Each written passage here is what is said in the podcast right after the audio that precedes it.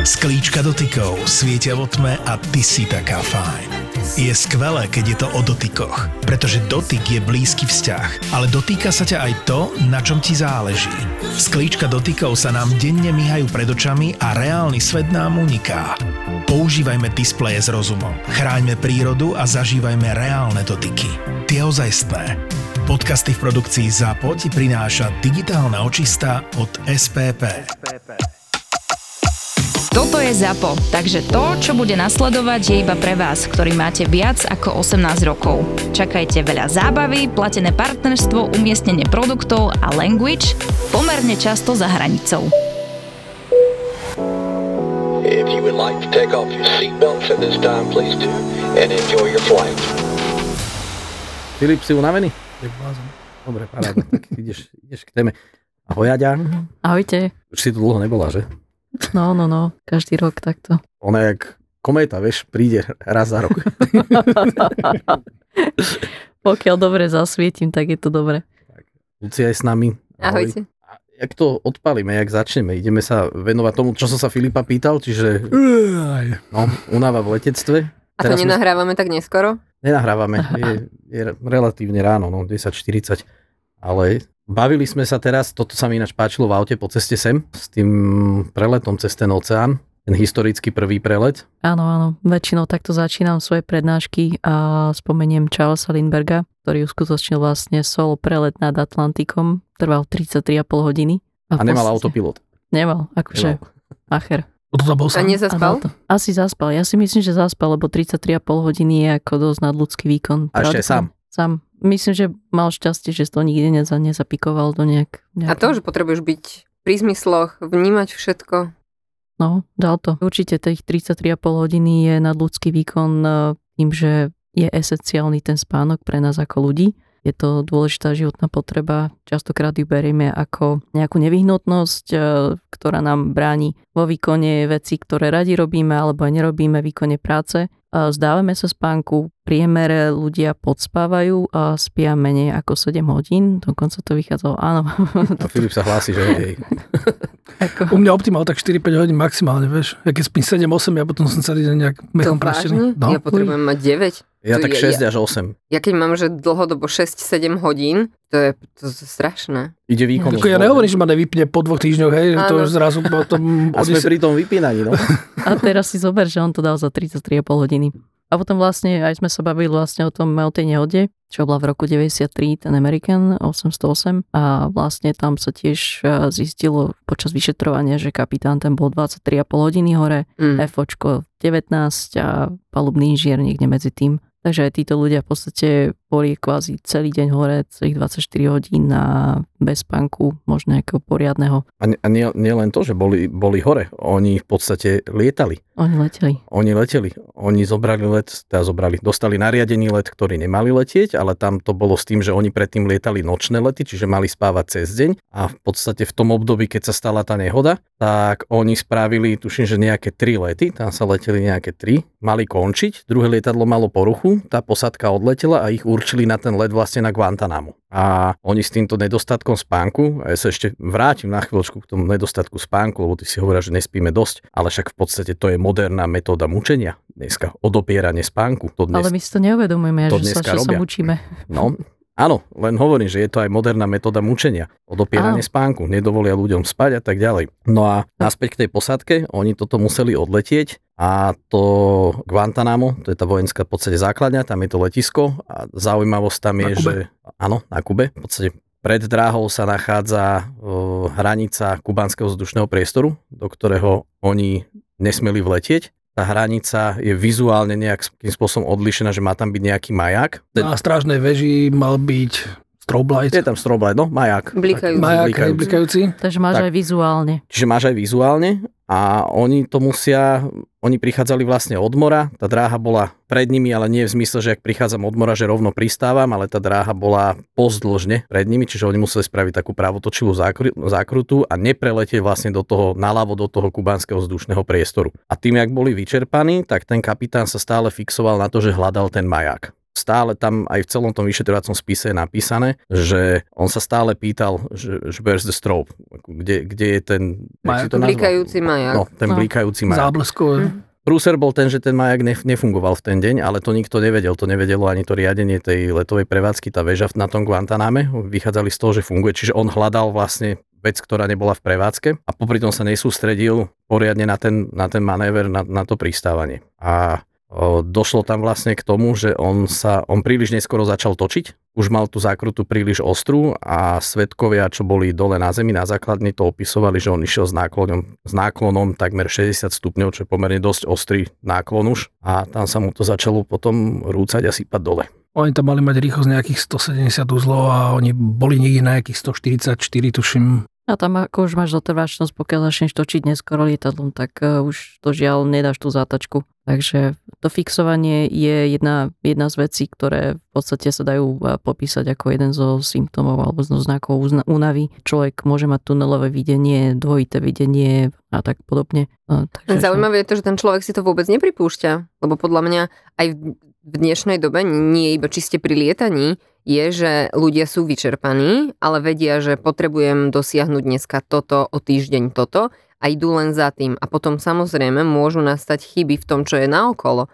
To je to, že aj tam, keď je niekto fixovaný iba na tú jednu vec, tak výsledok je taký, aký je. To máš takisto, ak si unavená v aute, Mhm. tak proste pr- auto pre teba zabrzdí, než ty začneš reagovať vôbec, tak máš oneskorený reakčný čas. V tom letectve je to skôr práve o tom, že to dlhšie trvá, kým, eh, alebo respektíve je tam, ten ujdeš väčšiu máš. vzdialenosť a už to rozhádžeš a už to nie je také ako... Plus si multitasking v tom letectve, musíš oveľa viacej veci naraz robiť, čiže, čiže niečo vykonávaš, niečo sleduješ, niečo vyhodnocuješ. Teraz ste tam dvaja, čiže musíte ešte spolupracovať a podľa mňa všetci si to vedia predstaviť, že keď sú naozaj že veľmi, veľmi nevyspatí, tak je problém sa sústrediť vôbec na jednu jedinú vec a túto urobiť správne a nie ešte má tam ďalších x vecí, čiže on si tam musel sledovať rýchlosť, on si musel sledovať náklon lietadla, on si musel sledovať výšku, do toho musel sledovať vzdialenosť od tej dráhy a tak ďalej. A to všetko, jak sa nakopilo dohromady s tým, že on bol fixovaný ešte na ten, na ten majak, tak tieto ostatné veci mu úplne ušli.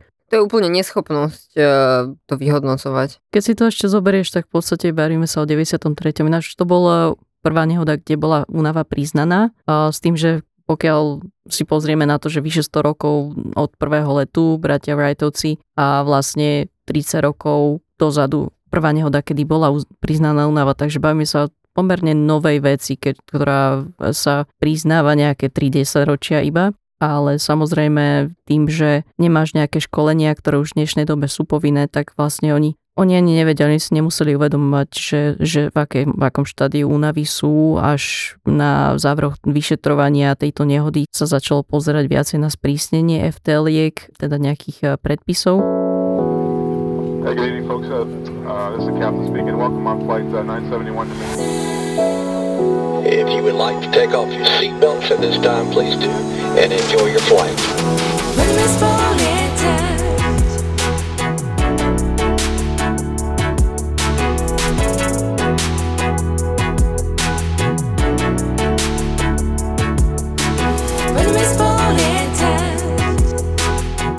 Rozdiel e, medzi fatík a únavou, pretože u nás to prekladá ako únava, ale podľa mňa to nie je o tom, že iba raz sa nevyspím dostatočne dobre, ale aj ten, ten dlhodobý trend, Áno. to znamená, ak mesiac podávam nad výkon, nemôžem čakať, že druhý mesiac sa raz vyspím a budem úplne v pohode. Únava má viacero foriem, takže pokiaľ sa bavíme o nejakej akutnej krátkodobej únave, tak povedzme, je to nejak pod e, nejaké 2-3 týždne, alebo povedzme, že máš výkon jeden deň, možno jednu šichtu zo pár dní a potom to dospíš. Tá dlhodobá únava je to, čo sa bavíme, že podspávame pravidelne, to, že si myslíme, že to dospíme cez víkend, ale počas voľna nie je to až tak úplne, úplne pravda. Potrebujeme oveľa viacej času na to, oveľa viacej hodín. A niektorí tvrdia, že až štvornásobne, takže každú jednu strátenú hodinu by sme mali vykompenzovať 4 hodinami, hodinami spánku. Takisto súvis medzi spánkom a únavou. Častokrát e, si ho neuvedomujeme. Ja v škole nejak veľmi mňa neučili ohľadom únavy. Možno, že sa povedalo, ok, musíš spať, pretože je to pre teba zdravé, ale nepovedal sa prečo. Aj tá spánková veda pokračuje a má nejaké progresy, takže vlastne zistujeme o tom, o spánku viacej, zistíme, aký je mm, nevyhnutne dôležitý pre procesy v tele ale vlastne tá dlhodobá únava je naozaj, naozaj zabijak, pokiaľ si človek ne, neuvedomuje, pokiaľ e, nevieme, ako sa to prejavuje a aké môžu byť následky, tak vlastne prirovnávam to k vyhoreniu, k syndromu vyhorenia, ktorý je takisto zradný, človek ide, ide, ide a zrazu bam. A veľmi dlho trvá mm, nejaké takéto e, dostatie sa z toho, nejaká tá recovery. No a toto je vlastne chronická únava. Ona má inakšie podoby, závisí to aj od e, povedzme práce, ktorú vykonávame, pokiaľ robíme nejaký office, tak e, tá únava bude pravdepodobne krátkodobejšia, ak podspávame, tak, tak áno, zase sa nám vytvorí nejaký spánkový dlh ale z hľadiska lietania tá únava je trošku, trošku vynimočná, akože dobre, chceme byť špeciálny, hej. Ale, ale, ale vravím to vždy tak, že ľudské telo není, nebolo, nebolo nadizajnované, navrhnuté na lietanie. To lietanie pre nás, ako pre, ľudské, pre nás ľudí je neprirodzené. Bavíme sa o podmienkach, ktoré sú, ktoré sú rozdielne, či už je to z hľadiska kabinovej výšky, či už je to z hľadiska relatívnej vlhkosti, ktorá je to veľmi suchý vzduch v lietadle. Je to lepšie povedzme na novších typoch ako Dreamliner, že tá kabinová výška nie je 8000, ale 6000 ale tak či tak je to 2-2,5 km, takže vlastne ako keby sme sa dostali na vrcholky Tatier priebehu 20-30 minút. To všetko prispieva k únave, takisto máme tam nejaké druhy žiarenia, kozmické, ultra, ultrafialové žiarenie, radiáciu. Rengenuješ sa stále. Rengenujeme sa kúse, akože.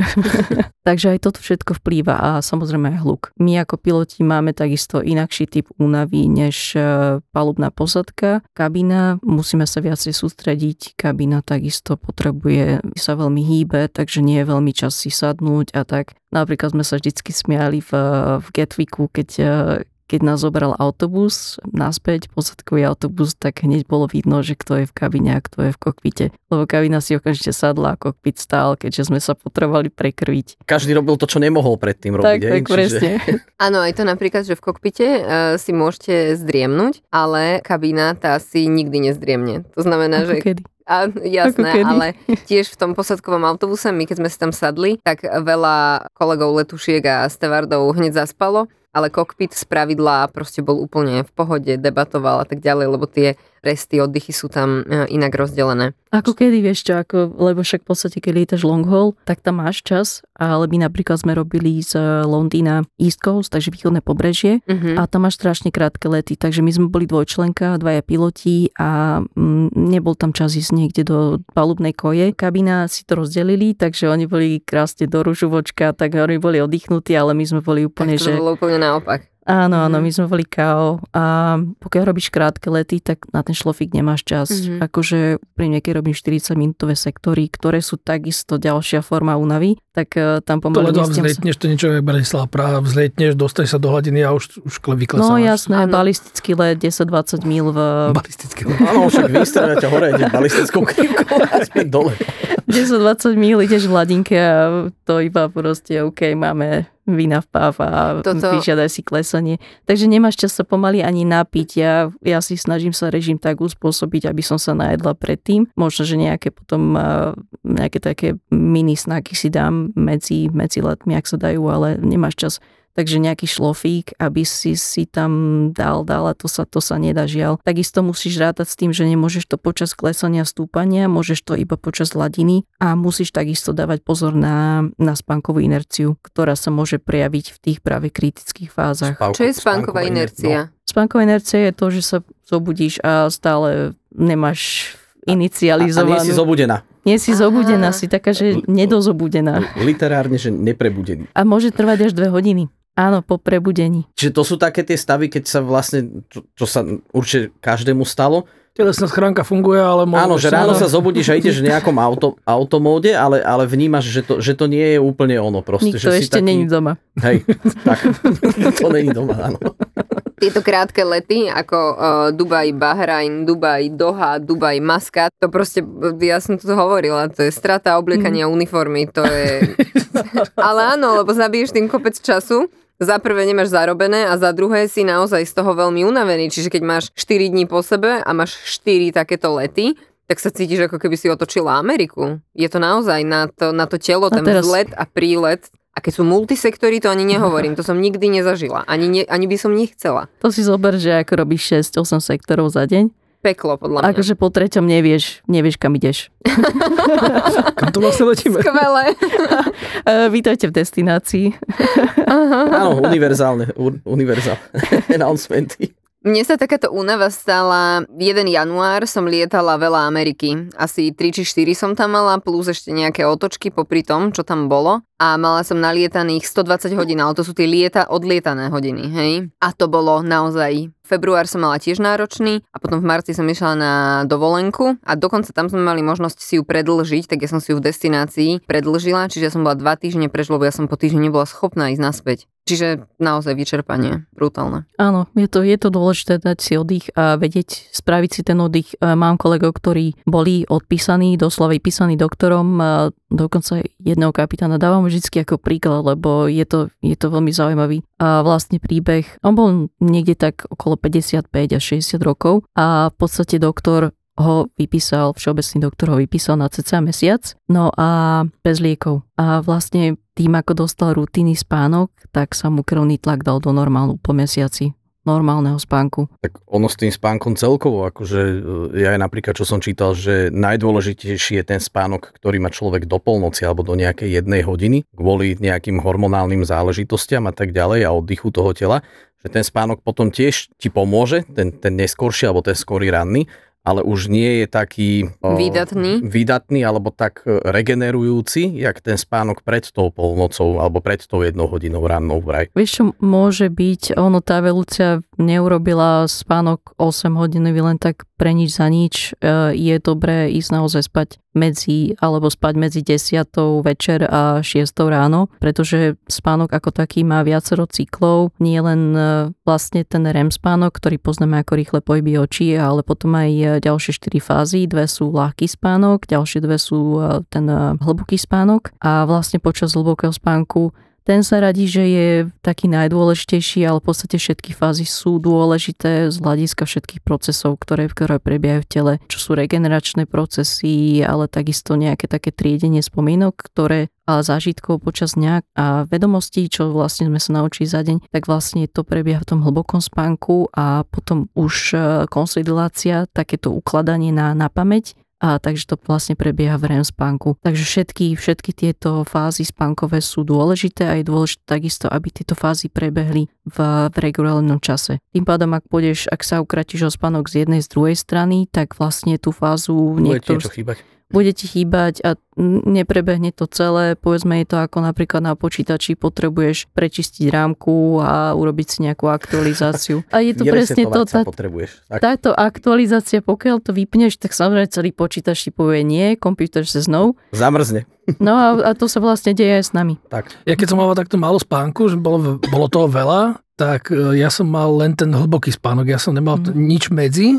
Myslíš taký ten, že padneš a tečú ti sliny? Uh, môžeš hádzať granáty vedľa hlavy a nič, ja budem proste mŕtvý, hej, akože vôbec, žena na mňa pozerá, že jak ty dokážeš takto spať, hovorím, normálne. No od únavy. A Proste vypnutý, ťažký, akože no. však spím, tak spím, ne? Však ako. A to je to, kde sa k tomu dostávame vlastne, že keď si už naozaj príliš vyčerpaný, tak e, sa dostaneš do stavu, kde ten organizmus naraz vypne nejakým spôsobom a, a spíš. A či už môže to byť na začiatku nejakými mikrospánkami, čo je tiež zle, alebo ťa vypne úplne. Však e, není tak dávno, bavili sme sa aj včera chvíľu o tom, e, síce není ukončené vyšetrovanie, ale obletelo nové časy všetko. To boli Etiópian, tuším. Zaspali obidva piloti v lietadle na hladine a lietadlo v podstate Nad tým Addis Abeba. nad cieľovou destináciou si odletelo celú tú procedúru toho nezdareného priblíženia. A to bol ten krátky sektor. A to bol ten krátky sektor. Ako, 30 a zaradilo A sa tam tam, boli aj Slováci na palube. To neviem, či boli Slováci. to bol Max asi. Ale to bol ten krátky sektor, kde sa Aďa nestihne napiť vody a oni si stihnú dať šlofika a preletieť destináciu. Ale k tým krátkým sektorom ešte by sme mohli povedať, lebo stretávam sa s tým, že veľa ľudí mi hovorí, že však to je dobré pre toho pilota, že má, máš jeden alebo dva takéto krátke lety a ono to práve, že nie je úplne také, také dobré. Skôr viac vyčerpávajúce. Lebo. Ako lebo kedy, no. ty si v podstate v jednom takom švungu, od, odkedy nastúpiš do toho lietadla, až, až kým nevystúpiš, je tam dosť veľa úkonov, ktoré treba robiť a teraz oni sa nakopia tým, že ten let je krátky. Tak, presne. Tie úkony sú pra, práve že také zhustené v čase. A potom aj mentálne to je náročné, lebo musíš byť kontinuálne sústredený Áno. a nemáš ani chvíľku na to, aby si trošku vypustil, že, nie, že proste nič neriešiš. A ešte si zober, že ideš na nejaké frekventované letisko takto, kde je strašne veľká prevádzka. Ešte do toho musíš odmrazovať, alebo riešiš no. nejaké poveternostné podmienky, alebo máš nejakú závadu na lietadle, lebo napríklad ďalej by ťa s tým nepustili a povedať, že na tých, tých krátkych sektoroch je to fajn, že napríklad nemáš, akože mne sa to nestalo, povedzme, že automaticky ťah nefunguje, tak uh, teraz, vieš, rob s tým niečo. Ešte ak sa vrátim k tým fázam, vlastne hlboký REM spánok, tak vlastne naše telo má potrebu to dobiehať. Takže vlastne keď podspíš a napríklad robili sa takto aj výskumy na posádkach, ktoré vlastne robili cez noc, či už to boli nejaké polárne sektory alebo nejaké diaľkovky a vlastne tam sa pozeral na to, že práve že cez elektroencefalogram, takže EG prístroj, ktorý ti meria vlny na mozgu, tak vlastne oni zistovali, že ako prebiehajú spánkové fázy a tam napríklad tú prvú noc e, bol, e, bola veľká proporcia hlbokého spánku a na tú druhú noc ako keby telo potrebovalo dobiehať REM spánok. Uh-huh. Takže to bolo tiež také zaujímavé. REM spánok ako taký, my si ho častokrát odoberáme, aj e, chtiac, nechtiac. Čiže pretože... rozhodilo sa to vlastne úplne. No, ono sa to, ono sa to tak no, rozdelilo pekne, ale ten, ten pravý ten hlboký spánok má telo tendenciu dobiehať prvé, vybrať si, že, že potrebuje dobehnúť a potom vlastne ide REM To je to Filipové odpadnutie. Tak to No. je ten hlboký spánok, že môžeš vedľa búchať granáty a No a teraz čaká na REM fázy, kedy dojdu. no, Ja keď e, si spomínam, tak e, v porovnaní s ostatnými e, letuškami, kamarátkami som ja spávala podľa môjho názoru dosť, ale stále málo. Hm. Oproti ním oni dokázali tak dlho spať po napríklad Amerike alebo odletenej Austrálii alebo tých e, multisektorových dlhých letoch. Tom som bola ako rýbka e, svieža, že vôbec som ja nepotrebovala toľko spať. Ty si chcela ísť shoppingovať niekde v LA, A nemala alebo tak to s kým. nemal si s kým. No, No. no však toto. ale, ale jak je, ja, ja by rozmýšľal, že jak to je u tých posádok, keď teraz máš ešte ten časový posun a tvoj organizmus vlastne nie je nastavený na to, že máš spať a ty prídeš, ale musíš spať. Ja som toto nedokázala. Dostaneme sa pomaly k tomu, že ty máš nejaký povinný odpočinok Hm. pred tým letom a ty musíš spať. To je ťažké, je to strašne ťažké, pretože my máme nejaké také vodítka v podstate v našich telách. A jeden je homeostatický tlak, takže vlastne potreba spánku a druhé cirkadian. Cirkadian, čo je cirka jeden deň, takže to je vlastne ten cyklus, kde vlastne sa bavíme aj vo vokl, o vokl, takže nejaký to okno cirkadiálne je níže, ktorý je vlastne nad ránom medzi 2 a 6 ráno. No, Vtedy čo sa deje? Vtedy vlastne naše telo má takú najväčšiu uh, potrebu spať. To, čo sa vlastne deje v noci. Ja, ja, to je to, kde ja No. teraz nedokážem spať. Takže ten... Máš rozhodný cirkadián. Roz, rozhodil sa mi, jak som bol chorý, jak sme nemohli nahrávať, tak Aha. som nevedel v noci spať a dospával som cez deň a ešte som to, nedokázal som sa prepnúť naspäť. Ešte nie proste. si v režime. Nie, ale Mhm. proste stávať musím ráno o 5. o pol Mhm. 6. jak stávam, ale, ale stáva sa mi bežne, že som do jednej hore. Ale rátam, že ešte to vydržím takto týždeň a potom odpadnem a vyspím sa normálne. A možno aj dneska. Ja zase o 8, ja stávam teda o, š- o tej 6, 6, 4 na 7, dajme tomu. Ja večer od 8 do 10 strašne zývam, že už som úplne tak, že ako teraz ma položte do postele a ja budem spať, ale ja si lahnem do postele a vypleštené oči na plafón a rozmýšľam, že ako čo idem robiť? Mi sa nechce spať. No ináč toto sú tie veci, čo podľa mňa majú, majú všetci a aj, aj tie posadky, lebo ste tam v stresovom v podstate prostredí. Mne sa veľakrát tiež stane, že som unavený a teraz projekty, ak máme a tak ďalej, ja si, ja si láhnem a ja by som chcel spať, ale tá hlava ide ďalej Veď proste. to Áno. chcem povedať, že proste to je o tom, že tá hlava šrotuje, že možno telo by Nechce, spalo. áno, hlava nechce vypnúť. áno, áno, áno, áno. Ešte ide, že ešte si riešiš nejaké projekty, že ešte toto potrebujem spraviť a potom Áno, už je sa úplne strese. Keď už uh, robíš na nejakom projekte, dajme tomu cirka 2-3 týždne v kuse, ideš a zobudíš sa o, štvrt, o po štvrtej ráno, normálne spotená, že Doriti, počkaj, takto sa to nedá urobiť, musíme to úplne ináč spraviť. A normálne, Aha, moment. normálne proste hlava ešte po, počas spánku išla ďalej a ona si proste šrotovala údaje, hej. A proste zrazu som sa zobudil o pol štvrtej, že sakra, takto to nemôžeme, hej. Musí Ale to je dobré, ináč. lebo napríklad sa ti to... No, nie je to do- dobré, ja som to zažil.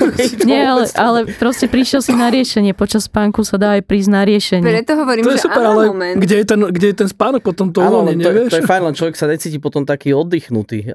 Hovorím, že toto určite majú aj tie posadky, keď máš tie, Mm. keď máš tie ťažké dni. Že ty si mentálne ešte pri tom lete možno vyhodnocuješ niečo, čo nešlo úplne tak, jak by malo, alebo sa dalo spraviť ináč, alebo vieš, že zajtra ťa čakajú tieto isté sektory, pane Bože, katastrofa, hej? A tak to je zase inakší deň, vieš, to nemôžeš podľa toho. Nový deň. Nebudí, Nový nebudíš sa na to, že? Ježiš Maria to pri tom pristati som to mala spraviť takto, hej? Dobre, Nie, ale spraví na budúce.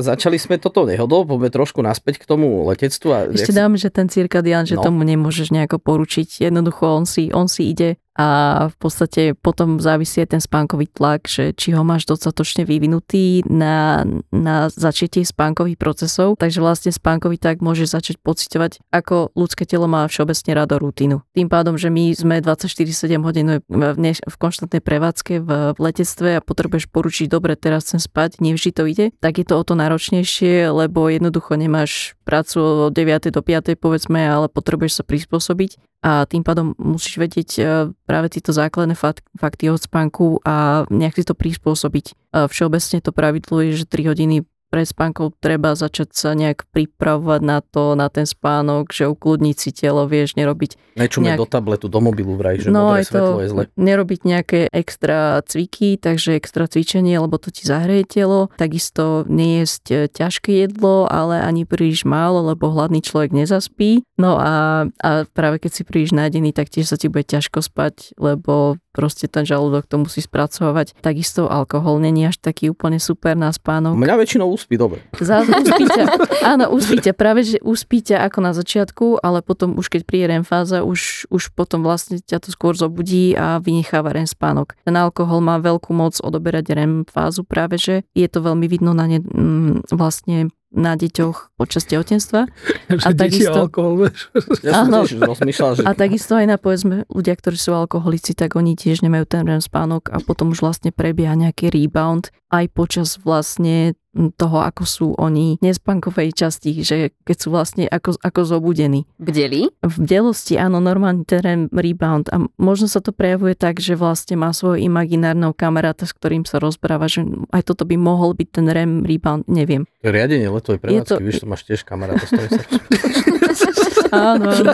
hlasy. Aj my máme hlasy v kokpite, Hej, ktoré nám hlas. hovoria, že môžeme pristať. Áno, a aj lietadlo ti, aj, aj lietadlo ti hovorí, hej? Retard. no, na Airbusu. Kedy sme si potýkali.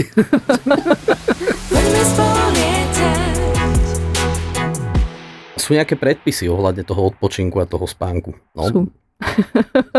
Každý crew planning by mal poznať asi, že?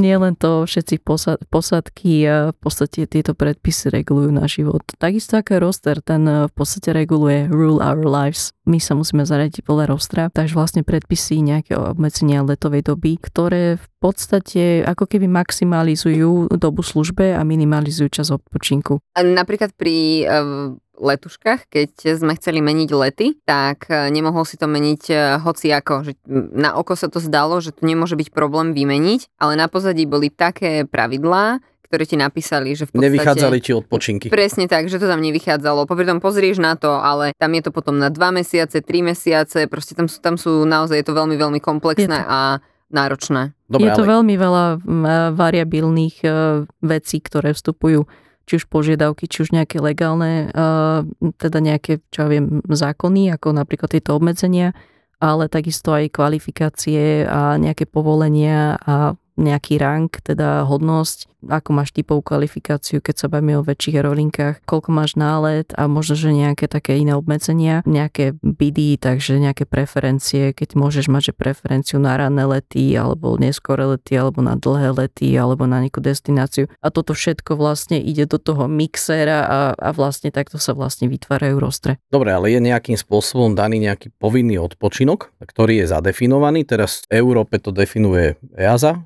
Tak, To je mám- to, čo treba dodržať. Sú spoločnosti, ktoré to majú v podstate ešte prísnejšie, lebo majú nejaké odbory, ktoré im vyjednajú ešte lepšie podmienky, ak určujú Áno. vlastne tie predpisy a tie zákony. Čiže majú tie odpočinky dlhšie, alebo tých letových hodín menej mesačne. Nemusia to byť odbory, môže to byť skupina pilotov, Alebo- alebo proste jednoducho skupina, ktorá zastupuje väčšinu z povedzme pilotov alebo mm, posádok na danej báze alebo v danej krajine. A teraz e, hovorím, je nejaký predpis, ktorý definuje nejaký odpočinok, e, pred kým ideš letieť. Ale už to v podstate, akým spôsobom ty tú dobu toho odpočinku stráviš, to už je na každom jednotlivcovi a na jeho zodpovednosti, lebo nikto ťa nebude kontrolovať, že či spíš alebo nespíš. Pokiaľ sa nič nestane, tak nie. Pokiaľ by sa nebude niečo stalo, tak budú kontrolovať e, všetko, budú pozerať, kedy si pozrel sociálne siete, kedy si bol na telefóne nalogovaný, či si kde si bol nejaké pohyby a tak. Či si ťukal do mobilu, kde si vyberal peniaze, kde si platil kartou. No tak. Nájdu si ťa. tak. No a s tou únavou súvisí teraz, jak Filip povedal, aj ten, aj ten alkohol. Na to sú tiež predpisy. Pred letom sa nesmie piť ani pred jazdou autom, ale pred letom je to ešte prísnejšie. Koľko Je to máte? veľa. Tak e, všeobecne je to 8 hodín, ale tak potrebuješ zohľadniť aj čas, že vieš, pokiaľ piješ viacej, tak pravdepodobne 8 hodín ti nebude stačiť. Možno to bude 12 hodín, možno to bude deň 2. Teraz už vlastne po uh, tragédii German Wings uh, vlastne my musíme pred nástupom do každého, každej novej práce mať uh, test na drogy a alkohol, kde vlastne pozerá sa, že za posledné 4-6 týždňov, či si koľko si pil, či náhodou tam nie, nedošlo k nejakému nadmernému užívaniu alkoholu. Pozerá sa aj takisto na, na drogy, či náhodou nejaké si nepoužíval v nejakej danej dobe, čo ja viem. Hej, ten alkohol sa odbúrava veľmi individuálne a závisí od toho, že čo vlastne, čo vlastne si predtým pil. A všeobecne není to, není z toho dobrý spánok, takže vieš, ja myslím, že pred letovou službou určite nie je možno deň. A koľkokrát si fúkala, keď si išla do práce? Zo párkrát sa mi to stalo. Častejšie ako autom, keď si išla? Určite. Určite máš také randomové, závisí to od e, prevádzkovateľa, teda závisí to od aerolinky, že či máš. Takže vlastne to sa stane predtým, ako začneš svoj briefing. A niektoré letiska napríklad aj môžu, môžu vlastne zavolať e, securityakov alebo policiu a vlastne ty prídu do lietadla a spravia ti test. A to môže byť hocikedy. Môže to byť aj po vykonaní letu. Ja som mala raz autom a dvakrát v Emirátoch. Takže No, ja prešlo zamestnávateľa, neviem, možno aj 5 krát mala takto test. A takisto aj tie posadky, vy tam máte tiež stanovené tie odpočinky vlastne? Áno, To je áno, to, čo si áno. hovoria, že není jednoduché vymeniť ten let Hm. práve kvôli tomu. Áno, že môže, mňa to viac, no viackrát, však ako očakávaš, že dobre, tu by nemusel byť problém a keď som rátala, že tutovka, lebo máš napríklad štyroch, s ktorými môžeš vymeniť a traja ti už zlyhali, tak si vravíš, no dobre, tak traja zlyhali z nejakého dôvodu, tak tento bude. Potom ti vyhodí to, že je tam nejaká formálna prekážka. Si Že... ti napíše, že chod spať. Počítač hovorí nie. Áno, áno, tak to není, není to príjemné, ale napríklad minimum rest, ktorý tam bol, bol 11 alebo 12 hodín medzi dvomi letmi a to je zase čokson, čoksov. Čiže reálne to môže byť iba, že stráviš 7 hodín na ubytovaní. Dobre, to je možno trošku extrém, 8-9, hej, ale tých 12, 11, 12 A hodín... ich zaujíma vlastne, tak jak sme tu minule Áno, povedali, že presne. kedy sa pohne to lietadlo a Áno. kedy, kedy naspäť pristane na tej stojanke a od, odtiaľ ti to rátajú vlastne. Ešte máš aj check-out vlastne times častokrát, akože ten, ten čas potrebný na výstup pasažierov, takisto aj nejaké ukončenie, ukončenie služby. A vy Ale- nemôžete odtiaľ odísť skôr, jak pasažieri? Nikto? Ani, ani, tá, ani tá cabin crew, ani, ani piloti? A to- by- Predstav tú situáciu, že si teraz Čaute. chodia celá kabin crew zdrene. Ja si vždycky predstavujem tento gifko, vieš, jak idú proste celá posádka s padákmi cez, cez uličku a potom vyskočia zo zadnej strany lietadla. A to si vždycky predstavím, že padla, piata, odbila a ideme, čaute. Akože dolete si to sami, ale toto neexistuje. Jednoducho musíš doletieť a, a Že tým, už som sa odpípal.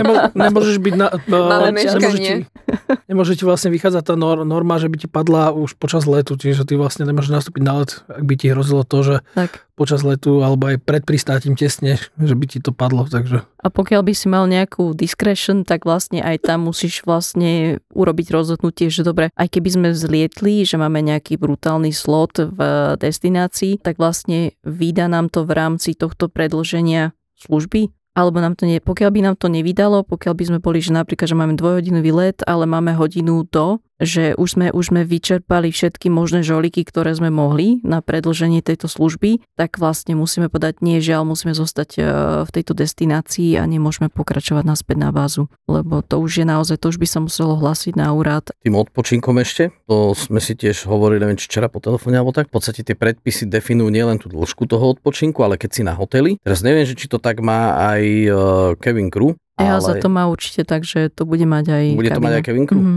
že sú definované nejaké podmienky, ktoré musí to ubytovanie kde si spĺňať. Hej? Čiže sa tam píše nejakým spôsobom, že musia byť zatemniteľné okná. Čiže práve kvôli tomu, že môže mať časový posun, musíš si vedieť vyrobiť tmu na tej izbe, ja neviem, nejaká klimatizácia, veľkosť Toto som, toto, toto som ja nevedela, že to takto musí byť vzhľadom na hotely, aké sme mali a tie boli špičkové, takže tam toto ma ani, mi ani nenapadlo. To, to Pravdepodobne to, bolo to nejak vyjednané, že, Mhm. že pozerali sa na to. Niektoré firmy majú napríklad klauzulu, že to musí minimálne troj alebo štvorhviezdičkový hotel, ale povedzme toto nahrávacie štúdio by asi bolo také ideálne, lebo máš tu dobré zatemnenie, máš tu dobrú akustiku, teda odlučnenie, povedzme máš tu reguláciu e, teploty, to takže klíma, no. či už klíma alebo radiátor, Akurát keď si tu lahneš, ti tu každú chvíľu príde niekto nahrávať. No, tak.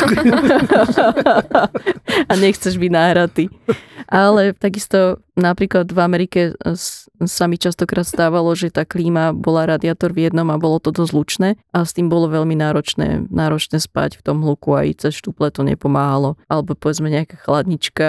Jednoducho takéto, takéto malé veci, že je to problém. Tým, že v Norsku mávame vlastne polárne dni, polárne noci, tak tie polárne dni vedia byť e, náročné na spánok, lebo Ale však podľa vlastne mňa tie noci svetlo- zase na, na únavu, že, že človek Je, no není to- taký...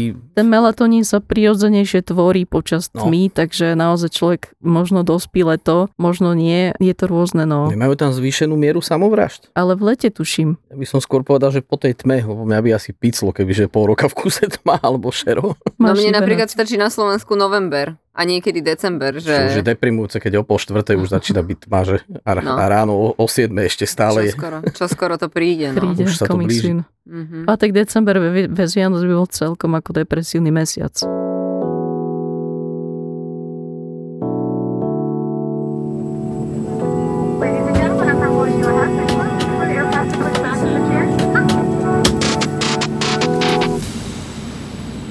Potrebuješ špeciálny režim na týchto hoteloch. Mali Áno, sme prípady. ešte, to bolo dobré. No, ten luk je ťažký, to, to ako nedá sa pri tom spať. A takisto v Amerike nemôžeš hoci kam, lebo nie všetky, povedzme, že dištrikty, okresy sú, že úplne, že, že úplne super. No a nemôžeš byť len tak hoci, kde potrebuješ aj nejaké, povedzme, nejaký obchod, alebo potrebuješ prístup k jedlu, keďže už tam sa bavíme aj o jetlagu, takže nejaké časové desynchronizácii. Takže je tam strašne veľa podmienok, ktoré do toho prichádzajú do úvahy a potrebujú sa na to pozrieť. Musí byť aj bezpečný, takže vlastne bezpečné miesto. A raz sme boli na hoteli, kde som sa snažila medzi službami, takže cez deň ako takto spať a jednoducho všetko sa tam dialo. Boli tam hasiči, boli tam sanitky, boli tam helikoptera, policajti, vieš, a počuje všetky rôzne sirény a teraz akože spí v tomto prostredí, vieš, ako presťahovať sa ku kuchynke na gauč, lebo však oni majú také tie suity, že majú aj, aj vlastne kuchynku z... Máš to taký apartmánik. No keby, je to ako apartmánik, je to, je to veľmi pekné, ale predstav sa teraz, že, že na gauč a počúvaj chladničku, tak teraz vyber A alebo B, nič z toho není dobré.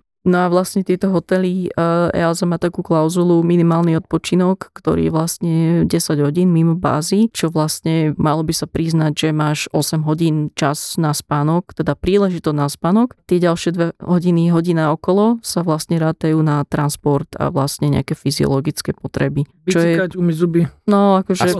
Vieš, pre vás chlapov je to opäť jednoduchšie, ale napríklad inicializácia ráno, keď sa bavíme o tej spánkovej inercii, tak potre- ak ju potrebuješ dve hodiny, ak sa zobudíš naozaj, že potrebuješ dve hodiny na zobudenie sa, tak eh, je tam, je tam riziko, že tá posádka v čase odletu je ešte v spánkovej inercii. Alebo nejaký, ktorý z členov posádky, keď sa bavíme o týchto 10 hodinách. Takisto vlastne my v čase príletu potrebujeme byť e, maximálne ostražitosti. Takže či sa tam napumpuješ e, kofeínom alebo cukrami alebo niečím, čo ťa jednoducho drží, e, drží proste e, nabudeného nažive, tak vlastne potom ako keby za hodinu neskôr sa očakáva, že zaspíš. Akože držím palce, vieš, s tým, že kofeín sa vlastne odburáva niekedy 5 až 7 hodín a to vlastne sa hovorí, že je polčas odburávania, tak e, je to, je to veľmi náročné zaspať v takomto, v takomto stave. Ja si spomínam na svoje uh, pristátia, keď sme pristávali úplne proste rozmontovaný človek. Uh, neraz sa mi stalo, že si vravím na tom jumpsite, zavriem oči na chvíľu, lebo musím, lebo to proste nedávam. Potom ich nejakou silou vôle otváram, pozerám na tých pasažierov, Mhm. nemôžu ma odfotiť, že proste mám tie oči zavreté. To by bol prúser, že? Samozrejme, to je Musíš ako si namalovať očné bielka na viečka. Áno, Nie, však ja by som povedal, že, takú masku si dať. že odfotil ma, keď som žmúrkal práve, vieš, No, že... áno, No. inak hej. A A keď dodá video, tak som žmúrkal veľmi pomaly. mne stačilo, eh, keď začalo vychádzať slnko. A to už Áno. mňa prebralo na to, že už som dokázala aj veľmi unavená, ale pristávať s tým, že mám ten svetlý bod. Toto pre mňa veľmi psychologicky, a teda asi hormonálne aj s tým To slnko je veľmi silné. No. Uh, veľmi silný. Volá sa to Zeitge- Zeitgeber, takže vlastne nejaký činiteľ, udávač času. Nejaké také vodítko, ktoré nám hovorí, že dobre, že vtedy, vtedy, vtedy, teraz je deň, teraz je noc. A to slnko v podstate aj denné svetlo ako také obsahuje veľa modrého svetla, čo aj obsahujú tablety Práve a, a preto nepozerať telefóny. pred spaním. Tak, ideálne aj 3 hodiny pred tým spánkom, pretože vlastne to modré svetlo ako keby oddeluje nástup alebo tvorbu melatonínu, ktorý my potrebujeme na to, aby sa nám začali spánkové procesy, aby sa v podstate Ináč, ja naštartoval som našiel spánok. takú funkciu, niekde to na nete sa to dá nájsť, že teda Apple zariadenia, vieš si tam nejak zmeniť nastavenie a potom dvomi stlačeniami ti to vyhodí modrú farbu, máš to celé len v odtieňoch červenej. Hoj. Nočný Takže režim. to, je, to je také uspáva, uspávacie. e, Nočný režim je trošku iný, lebo máš tam tie farby, ale čisto odtiene červené, že modrú ti úplne vyhodí von, tak e, je to, akože je to zaujímavé. Aj sa to lepšie číta večer, len potom ja som to dlho nepoužíval a podarilo sa mi to tam prehodiť a nevedel som to vrátiť naspäť. Tak, Tak, hej. tak ma skoro vykotilo.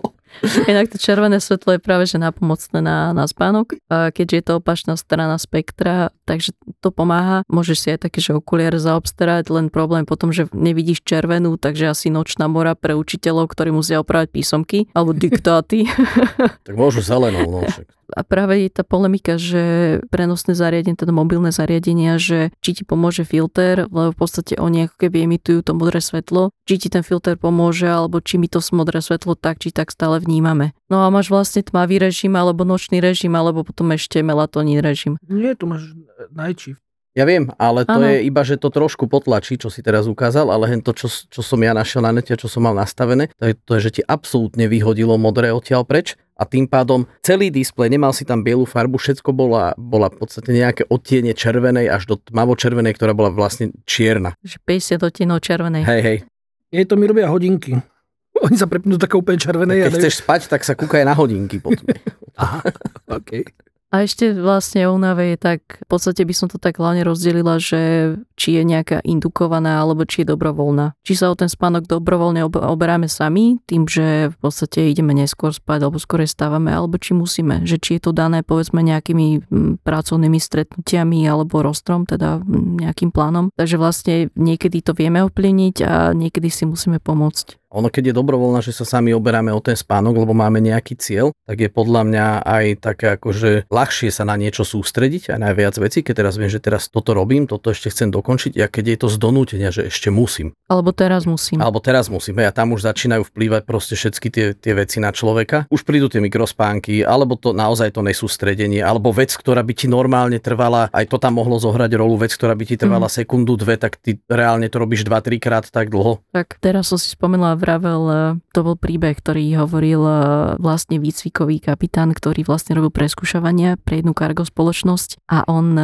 vlastne hovoril, že no vlastne robil som takto check a posadka pred odletom urobila dvakrát predletový checklist a nepamätali si ho, že ho urobili dvakrát. Ale zase na druhú stranu stále lepšie, keby ho neurobili. Áno, áno, stále lepšie, ale keď si to nepamätáš, tak vlastne He, už sa no, akože bavíme o nejakom štádiu no. únavy, ktoré je také, no a, a počas let, z letu iba začínaš tú službu. Ja som mala takto v Birminghame eh, v noci požiar. Ej, e, nie, no akože sirena bola požiarná, požiar nebol. Na hoteli. Na hoteli, áno, a ja som si nepamätala, že my sme boli dole. No. Čiže ja som v nejakom Hm. móde zišla dole, vrátila To je sa to do neprebudený. postele a potom som na ranejkách to hovorili. Vravím to vážne. A potom sa mi to Wow. vynorilo, hej. Ale naozaj. To je to, kde funguješ v tom autopilotovi, že si Mhm. tak unavená Mhm. vlastne, že ty vlastne si hore, aj robíš nejaké veci, ale tá mysel ešte si ide, si ide ešte pozadu. To mne sa stalo takto, keď som robil na jednom projekte a tiež proste som spával, ja neviem, 3-4 hodinky. A keď sa ma spýtal, že čo som robil včera, tak som normálne rozmýšľal a nič vôbec. Ani obraz, ani zvuk. Akože ja sa budievam, keď mám takto, že zmeny, že veľa hotelov, veľa miest, tak sa budievam, že, že kde som. A mnohým sa nám to stáva. Áno. A väčšinou sa zobudíš a myslíš si, že si niekde, kde si bol asi tak 2-3 dní dozadu. Áno, otvoríš oči a 5 sekúnd. Kde som? Dobre, čo? Ako, ako mám tú posteľ otočenú? To Hej, kde je kúpeľňa? Áno, áno, áno, úplne. To sú také momenty. Prečo okno na ľavej strane je na pravej strane? Ale stávajú sa od únavy alebo aj od prílišného sústredenia zase také veci, že ti, môžu, že ti môžu unikať. Nie, že niečo robíš úplne automaticky. Určite veľa ľuďom sa stalo, že chodíš denne tú istú trasu autom a vlastne si nepamätáš, jak si to prešla. Že ne, nevieš, že čo sa dialo po ceste, ale človek prešiel aj zostal stať na kryžovatke, aj na červené, aj na všetkom, len teraz rozmýšľa, že niekedy chodím tadiaľ, niekedy tadiaľ, že kadiaľ som ja dneska išiel. Ja to tak e, občas sa mi Hej. stáva, že idem, dojem do práce, Máš rozmýšľam. už. Hej, a tam, ale podľa mňa tiež to súvisí trochu aj s tou mentálnou únavou, že proste nie si tam úplne. Áno, možno, možno ideš na autopilotovi a možno si v nejakom, že v takom eh, šetriacom režime. A to možno je- máš už únavu, vieš, No. že takto ráno. Ale to je aj to, že to, čo robíme opakovane a tá rutina. Rutina je ten zabíjak. Áno, za to ani v kokpite by ste v podstate nemali mať, nemalo by sa to stať úplnou rutinou. No, mali by sme si vyjadzovať nejaké systémy a tak, že... Ale hej, rutina môžeš ľahko prísť eh, k stavu, že sa nudíš a že jednoducho ťa to, ťa to sklzne do spánku. Alebo na niečo tých- vynecháš naraz. Na tých dlhých letoch je to riziko a takisto snažia sa to výrobcovia lietadiel zlepšiť, takže vlastne ergonomia lietadiel sa, sa lepší. Keď si to porovnáme napríklad v 93. tento American, tak eh, vlastne tam mali asi tie klasické budíky, takže žiadne nejaké extrémne varovania. To bolo lietadlo DC-8 ešte, aby No, som povedal, také štvormotorové. klasika. Hej, hej. Taká A ešte to som klasika. chcel k tomu, to sme nepovedali, že oni prežili. Všetci traja, Oni áno, to to, bolo no. kargo lietadlo, tam neboli ľudia, áno, k tej nehode. Prežili všetci traja piloti, kapitán, všetci s vážnymi zraneniami, tam sa úplne oddelil kokpit do zvyšku trupu. Kapitán mal šťastie, že vážne vlastne zranenia chrbtice, Chrbtice. ktoré mu už nedovolovali pokračovať v kariére. Prvý dôstojník, teda ten first officer, ten prišiel o nohu dokonca, ale... Po ruku, nie? Či ono? Ono, o nohu a toto mi tiež bolo divné. On sa vrátil naspäť k lietaniu a dotiahol to až na kapitána a neskôr sa stal vyšetrovateľom amerického leteckého úradu. Inak mali vysoký nálet. Kapitán mal fakt cez 20 tisíc 20 000 a hodín. FOčko cez Cefočko má 15. 15, no. No, A 15 ten tisíc. uh, 5000 mal, tuším, ten palubný mechanik. Áno, Palubný áno. inžinier, hej. A čo znamená vysoký nálet? Rozumiem tomu vysoký počet nalietaných hodín, ale čo je taký štandard, čo je veľa a čo je málo? To neviem ináč. Asi vysoký nálet beriem tak, že vyšší od môjho, neviem. Ale myslím, že cez 10 tisíc určite sa musíme baviť o vysokom nálete, keď už je to peciferné. Ale keď sa bavíme o prvom dôstojníkovi, čiže first officer No. so 14-15 tisíc hodinami, tak ja len tak rozmýšľam, že není to strašne veľa na prvého dôstojníka, že už nemal tam byť niekde ten krok, že mal byť povýšený? Závisí možno, že bol na Alebo inom nechcel. type, možno, že, alebo možno od seniority, že jednoducho dlhá čakačka. Mhm. Lebo ak máš čakačku 20 rokov, tak budeš mať tých 15 tisíc hodín. Hej. Či chceš alebo nie, pokiaľ sa niekde neuzemníš. Ale vlastne ergonomia nám, nám pomáha v dnešnej dobe, takže vlastne máme prístroje, ktoré už majú nejaké to samovyhodnocovanie, e, je tam vysok miera automatizácie, ktorá tiež môže pomôcť tomu, že sa nudíme, že, že nie je veľa, ale zase nás odľahčí od e, nejakých úloh počas letu a vlastne napríklad na, na ďalkových lietadlách e, sú e, tzv. tie pilot response, takže vlastne keď sa ničoho nechytáš dlho, tak začne si to pýtať, aby, aby jednoducho, alebo po prípade ťa to zobudí. volant poriadne, tak začne mi, ono, mi ešte dokonca prebrzdí. No, Že spíš? no, no, A no. mne, mne povie, nespúšťajte ruky z volantu. Ale presne to mi napadlo. Lietadlo, lietadla to majú, ale väčšinou tieto diálkové, napríklad Centri 7 nemá to, 320 tuším tiež nie, ale možno sa mýlim. A vlastne to je ten pilot response, povedzme na Dreamlineri a ten začne potom aj e, audio signál, takže nejaký Čiže zvukový systém- Začne sa rozprávať s tebou. Začne pípať. Ne, nebude sa mu to páčiť, keď dlho vlastne bude, bude niečo. Nehladkáš ho. Nehladkáš, Nehla-. Nehladkáš lietadlo, bude sa sťažovať. bude chcieť pozornosť. Takisto ergonomia nám pomáha, či už sú to sedačky, alebo či už je to nejaké to, to farebné vizualizácia na displejoch, že No, môžem ti do toho behnúť sedačky? Vo mne to je oko, že čím pohodlnejšia, tým lepšie zaspím, vieš? No tak môžeš to využívať e, k benefitu, vieš, či chceš zaspať, chceš si pospať, alebo či náhodou, e, vieš, potrebuješ sa zobudiť tak, tak ako to modré svetlo. Že pokiaľ vieme o jeho účinkoch, tak e, to modré svetlo vieme využívať ku svojmu e, užitku. Že v podstate je to dobrý sluha, zlý pán. Keď sa potrebujeme zobudiť, tak áno, modré svetlo je super a pokiaľ potrebujem spať, tak určite nie modré svetlo. Ja chodím s mobilom na vecku. Som rýchlo zobudený. Musím pozrieť výsledky NHL a No vidíš, a to počkaj do rána, však vieš. Tak ale vieš, on to má jak rannú rutinu, vieš. Mm, Tak. mm. Niekto si bere noviny na záchod, on si bere to ja rovno pozerám digitálne NHL noviny. ráno, hej. Niekto kúka memečka, jak ja. Ja keď ráno už vstanem, že už sa postavím z tej postele, tak ja už fungujem. No, Ja že nemám tam také tie dve hodiny na zobudenie. To musí naozaj byť nejaký špeciálny deň, že by to tak nebolo, ale ja ako náhle som z postele von už fungujem. Je to, akože ne, nevrám, že sa to stáva tieto dve hodiny každý, každý deň, ale môže sa to občas Mhm. nestať. A napríklad môže to byť aj popísané, bola taká príhoda, že v podstate pilot si zdriemol počas letu a teraz obudil sa, zrazu videl obrovské svetlo proti, proti sebe, tak potlačil a potom vlastne z toho svetla, čo si myslel, že je lietadlo, tak sa vyklola Venuša. No a vlastne toto sa môže pripisovať nejaké spánkovej inercii, že človek ešte taký oťapený a hľadá sa, že kde som. Také filozofické otázky, že kde som, kto som, čo som, prečo som tu. Byť či nebyť. No ináč, ale zobudiť sa v kokpite, že kde som? to je dosť zle podľa mňa. Akože počula som o incidenciách, že obaja zaspali. Stane sa to. Sme, sme ľudia, jednoducho ten mikrospánok sa stane. Mala by existovať určitá etiketa, povedzme, že keď sa cítim byť unavená, opýtam sa dobre kolegu, ako si na tom, môžem si dať šlofika nejakých 20 minút, nemôžeme to samozrejme preháňať, musíme dať pozor na tú inerciu, že povedzme, ja neviem, tuším na longole to bolo 60 alebo 90 minút e, pred pristátím už všetci museli byť naspäť kokpite. Keď kolega povie, no, keď kolega povie, že OK, dobre, tak e, super, tam si šlofíke. A tam je to vlastne potom, že sme- nasleduje tá kontrola toho druhého, že? Mali by sme dať vedieť, áno, áno, v kabine, že ideme si dať šlofíka, aby ten druhý nezaspal a potom už je to časové intervaly, že dávajú na nás. Ale počas nočných letov by mali pravidelne, vieš, vyvolávať, že keď by náhodou. Lebo stane sa ti, že máš potom aj kolegu, ktorý, ktorý nič nepovie, iba, iba zaklopí hlavu, že si povie, že budem sledovať horný, no, horný panel a, a zaspí ti, vieš. Ale pokiaľ to nemáš s nejakým varovaním alebo s nejakým opýtaním sa, tak eh, je to, je to náročné. Ak sa ti chce tiež. na aute. Ty, ty.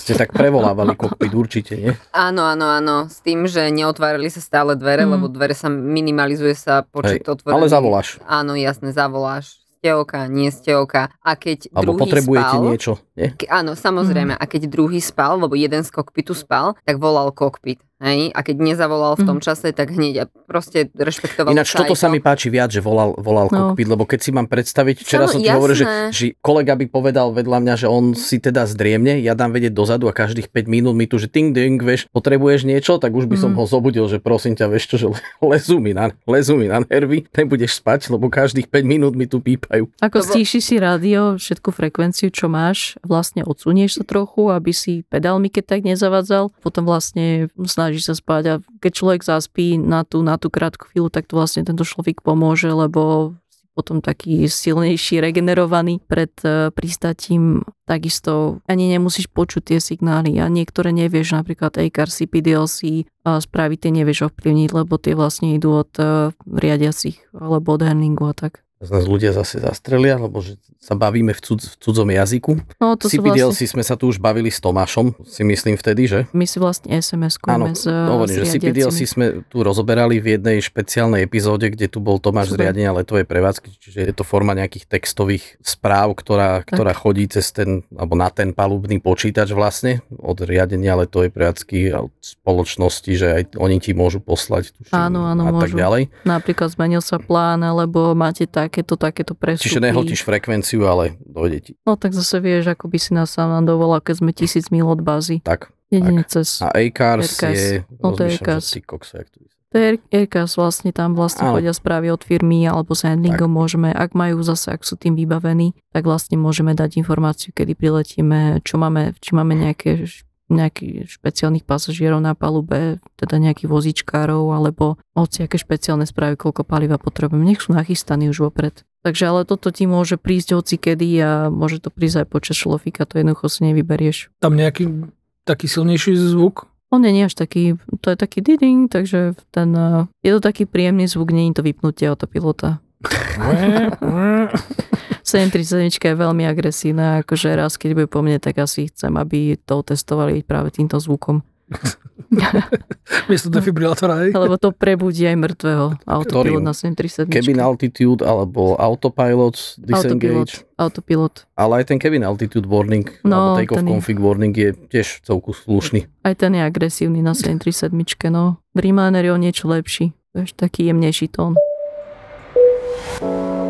If you would like to take off your seatbelts at this time, please do, and enjoy your flight.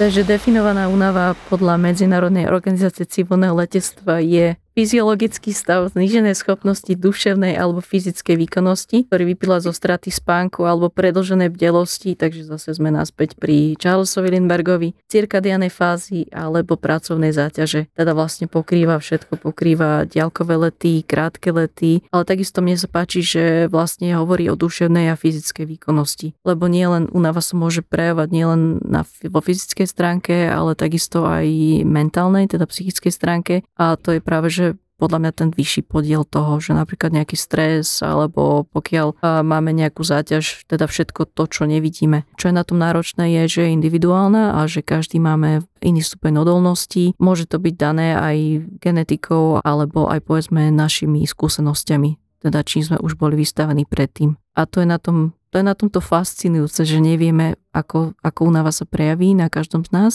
a vlastne, že kde je naša svoje hranica únosnosti. Jediné, To sa ako... ti nakumuluje proste zrazu to No. nič o nič, to máš jak tlakový hrniec, hej. No, niekto vydrží pri tom istom týždeň, niekto mesiac, niekto tri mesiace. Niekto rok.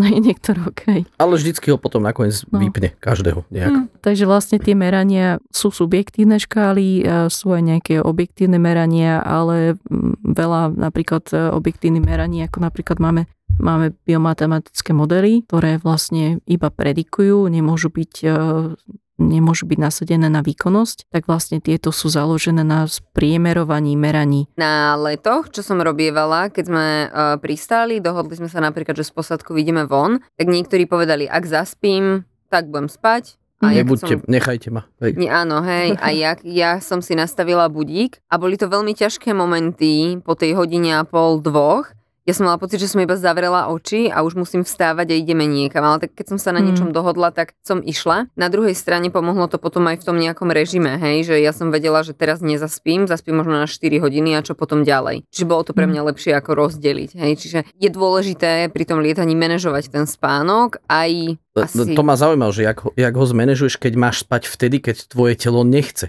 Čiže čo? Musíš si ho nachystať to telo. Ale keď to, niekto presne. robí dlhodo, keď to niekto robí dlhodobo a dlhodobo lieta tie, tie long hauly a má tam tie časové posuny, tak čo nakoniec?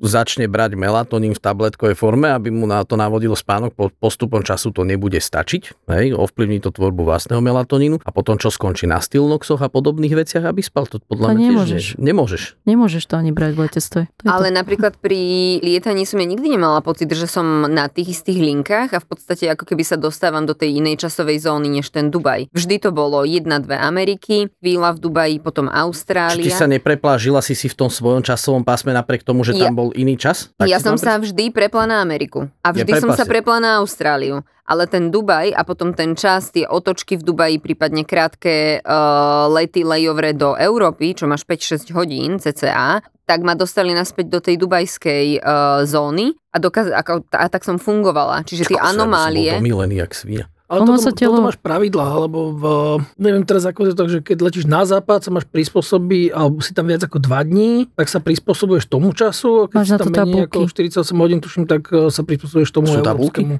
Sú na to tabulky, normálne aklimatizačné tabulky, takže vlastne závisí od e, počtu preletených zón, časových zón, teda časových pásiem, potom vlastne podľa dĺžky pobytu v hodinách v destinácii mimo a vlastne podľa toho e, sa stanoví, či si aklimatizovaný na ktoré časové pásmo, teda či časové pásmo bázy, alebo destinácie, alebo neznámy stav aklimatizácie. Takisto telo sa vlastne ľahšie prispôsobuje smerom na západ, je to v smere slnka, Mhm. a hovorí sa, že je to tak hodinka, pol dve hodinky, tuším. A vlastne smerom na východ je, to, je tá aklimatizácia aklimatizácia pomalšia. Som rozbitý týždeň, keď z Ameriky prídem na, No na presne, Slovensko. lebo, lebo, sa, lebo to dobiehaš, lebo naozaj potrebuješ reálne tých 6, 6 dní na to. Závisí, či si West Coast, East Coast, východné, západné pobrežie. Za to si neviem predstaviť, že by som išiel na exotickú dovolenku na tú východnú No. stranu tam, lebo musel by som tam ísť asi na 4 týždne, lebo týždeň a pol by som bol rozbitý. to máš dobrú zámienku, vieš.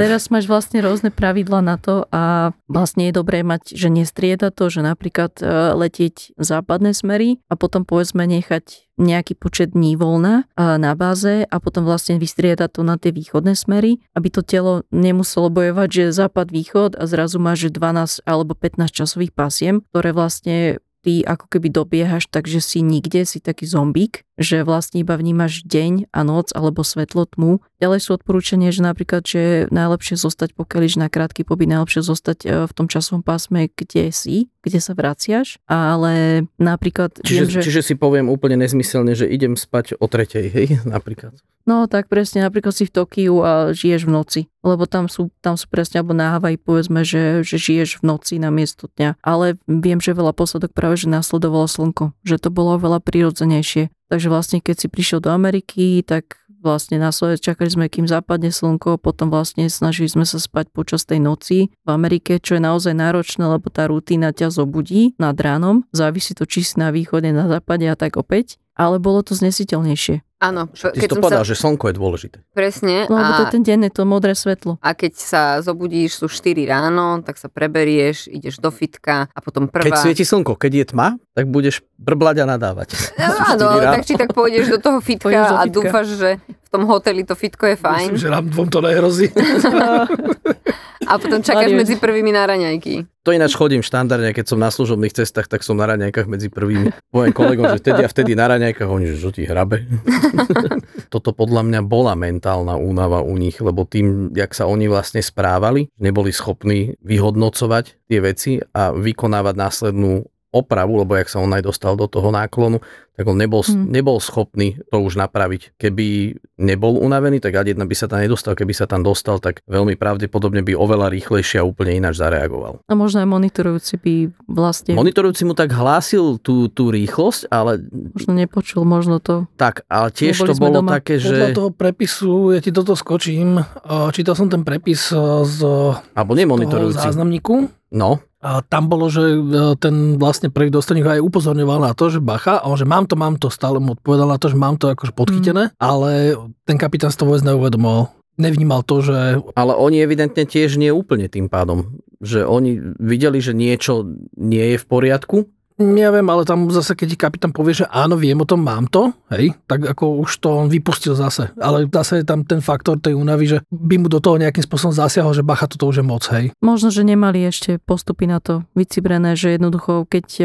sa nič nedeje, urobíš povedzme nejaké dve, tri hlásenia a nevidíš odozvu, tak vlastne už by si automaticky mal zobrať Syrie pre, prevzrieť riadenie. To je taký nejaký všeobecný, e, všeobecné pravidlo. Alebo možno, že mu naozaj dôveril, že dobre, má to, hovorí mi to, e, reaguje. Hej, Takže zväčšil je to, náklon. Je to, no, zväčšil náklon. Mhm, Mám tak, toho, to bola, čo- áno, nie, nie, to si teraz nerobí srandu, to bola vlastne reakcia, lebo on, oni nevideli tú, tú dráhu, on sa pýtal na tú dráhu, hľadal ten maják stále, Mhm. ten ho na to upozor, upozorňoval ho na rýchlosť, upozorňoval ho, kde tá dráha je, on mu povedal, že mám to a jeho reakcia bola, že on zväčšil ten náklon ešte z tých 40-45 stupňov na 60 stupňov a tam sa vlastne začali diať tie úplne najhoršie veci už. Mhm. Tam už sa ti otr- odtrhne krídlo na tej, na tej pravej strane. No. Vlastne. Krídlo, No, no. Gčka už potrebuješ riešiť náklon, potrebuješ Tam išlo to nejaký- krídlo do stalu, tým Do veľkým náklonom, Aj, tam do mu pádu, od- hej. áno, do pádu a v podstate Urval už prúdnice. tak odtrhol prúdnice, už oni boli relatívne nízko, Mhm. veľký náklon, malá rýchlosť a tam... Fyzika nepustí.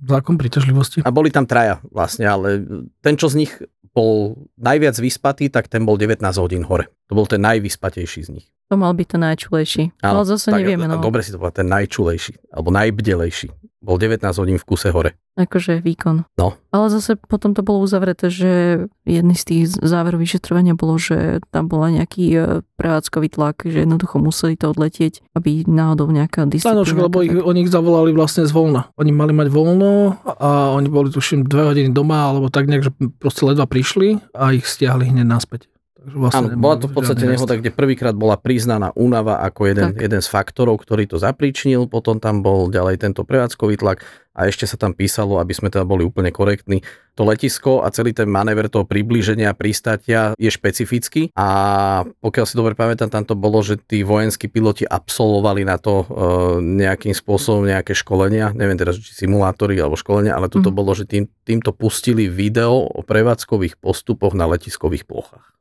daného letiska, Super. alebo tak nejak. Čiže v podstate nič o tomto sa tam nejakým spôsobom nespomínalo a leteli tam prvýkrát. Nikdy predtým tam celá tá posadka, nikto z nich nebol. No Čiže hneď že- vyfasovali takéto letisko a v takomto mentálnom, psychickom, únavovom stave. Tak a ešte nemali žiaden taký, že flight sim, že by si to doma mohli Tak. vyskúšať, nemali na to čas ani keby aj sa to dalo. Nemali žiaden YouTube, že by si mohli pozrieť, takže naozaj nejaké V video. 93. YouTube nemal ešte ani prvé video. No presne, Tak. ale musíme to uviesť, lebo Hej. veľa ľudí si to neuvedomí, že v 93. nič nebolo. V Môžem potom takéto- ľuďom dať mapku, že jak vyzerá v podstate ten manéver, jak sa prilietava, kde je tá kubánska hranica a čo spravili oni. Dáme na Instagram. Tam pošlem. Včera som to objavil náhodou.